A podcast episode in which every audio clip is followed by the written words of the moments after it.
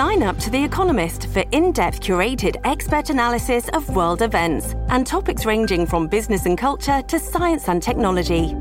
You'll get the weekly digital edition, online-only articles, curated newsletters on politics, the markets, science, culture and China, and full access to The Economist Podcast Plus. The Economist is independent journalism for independent thinking. Go to economist.com and get your first month free. Good morning and happy weekend. This is Mary Mooney from the Oregonian, Oregon Live, and here's a quick look at some of our best stories to keep you informed, entertained, and enjoying Oregon this weekend.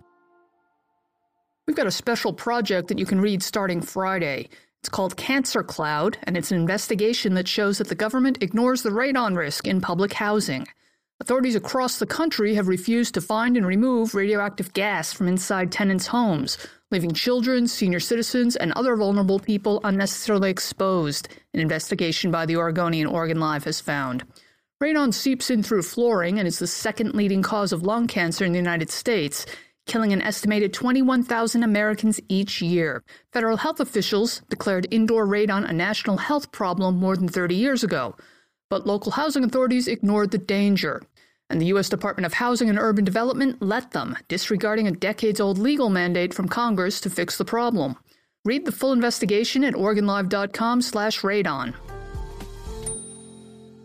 Lots of fun stuff going on this weekend. At the Oregon Convention Center, there's something called Snowvana, which offers film screenings, discounted gear, and live music to get you prepared and stoked for the upcoming ski and snowboard season.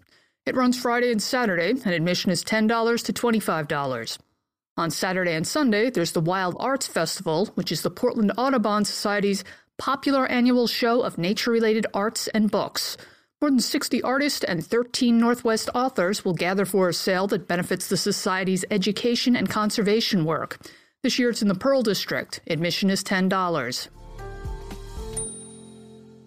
Get into the holiday spirit with Portland's Singing Christmas Tree. Listen to a 350-voice choir singing Christmas tunes with special guest artists Katie Harmon and Georgine Rice.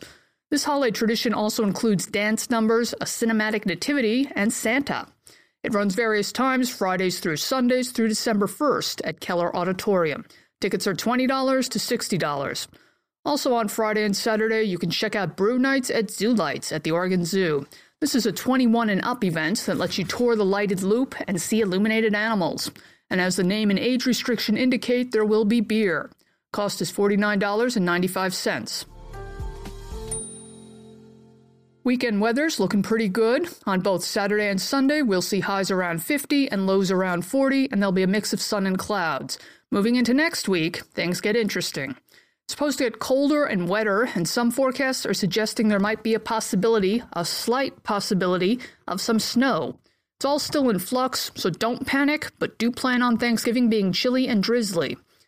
Elsewhere in the U.S., rain and snow could cause delays for those traveling early for Thanksgiving this weekend, and an active weather pattern could bring more travel headaches next week. Keep checking the forecast, folks. For these and more news stories, pick up today's copy of The Oregonian or head to OregonLive.com. We'll be back Monday morning with another flash briefing.